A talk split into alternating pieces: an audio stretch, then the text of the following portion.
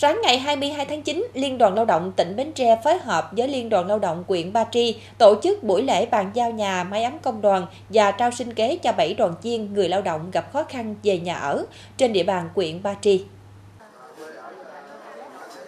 Đơn vị đã tổ chức bàn giao 3 căn nhà máy ấm công đoàn cho Trần Thị Kim Lan, đoàn viên công đoàn cơ sở trường mầm non Vĩnh An, Lê Thị Mai Quàng và đoàn Thúy Phượng, đoàn viên công đoàn cơ sở công ty trách nhiệm hữu hạn Tỷ Thành. Tổng kinh phí là 150 triệu đồng từ quỹ máy ấm công đoàn của Liên đoàn Lao động tỉnh. Bên cạnh đó hỗ trợ trao sinh kế cho 4 hộ dân gồm Nguyễn Thị Trúc Linh, xã Mỹ Nhân, Lê Thị Thuy, xã Phú Lễ, Kiều Thị Nhung, xã Tân Xuân, Lương Thị Hồng Thắm, xã Vĩnh An với tổng kinh phí là 80 triệu đồng. Phát biểu tại buổi lễ, lãnh đạo Liên đoàn Lao động tỉnh đã gửi lời chúc mừng đến các hộ dân sau khi nhận được nhà máy ấm công đoàn, được trao vốn sinh kế và mong muốn sau khi nhận được sự hỗ trợ sẽ nỗ lực làm việc thật tốt, gắn kết chặt chẽ với doanh nghiệp nơi đang làm việc, tham gia lao động sản xuất, góp phần vào sự phát triển của doanh nghiệp và có thu nhập ổn định để phát triển kinh tế dương lên thoát nghèo.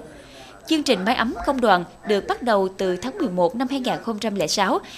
do Tổng Liên đoàn Lao động Việt Nam phát động là hoạt động có ý nghĩa thiết thực và mang tính nhân dân sâu sắc, thể hiện tinh thần tương thân tương ái, qua đó khơi dậy truyền thống đoàn kết, giúp đỡ các đoàn viên công nhân viên chức lao động giải quyết được khó khăn về nhà ở, có điều kiện dương lên trong cuộc sống và yên tâm làm ăn để phát triển kinh tế gia đình.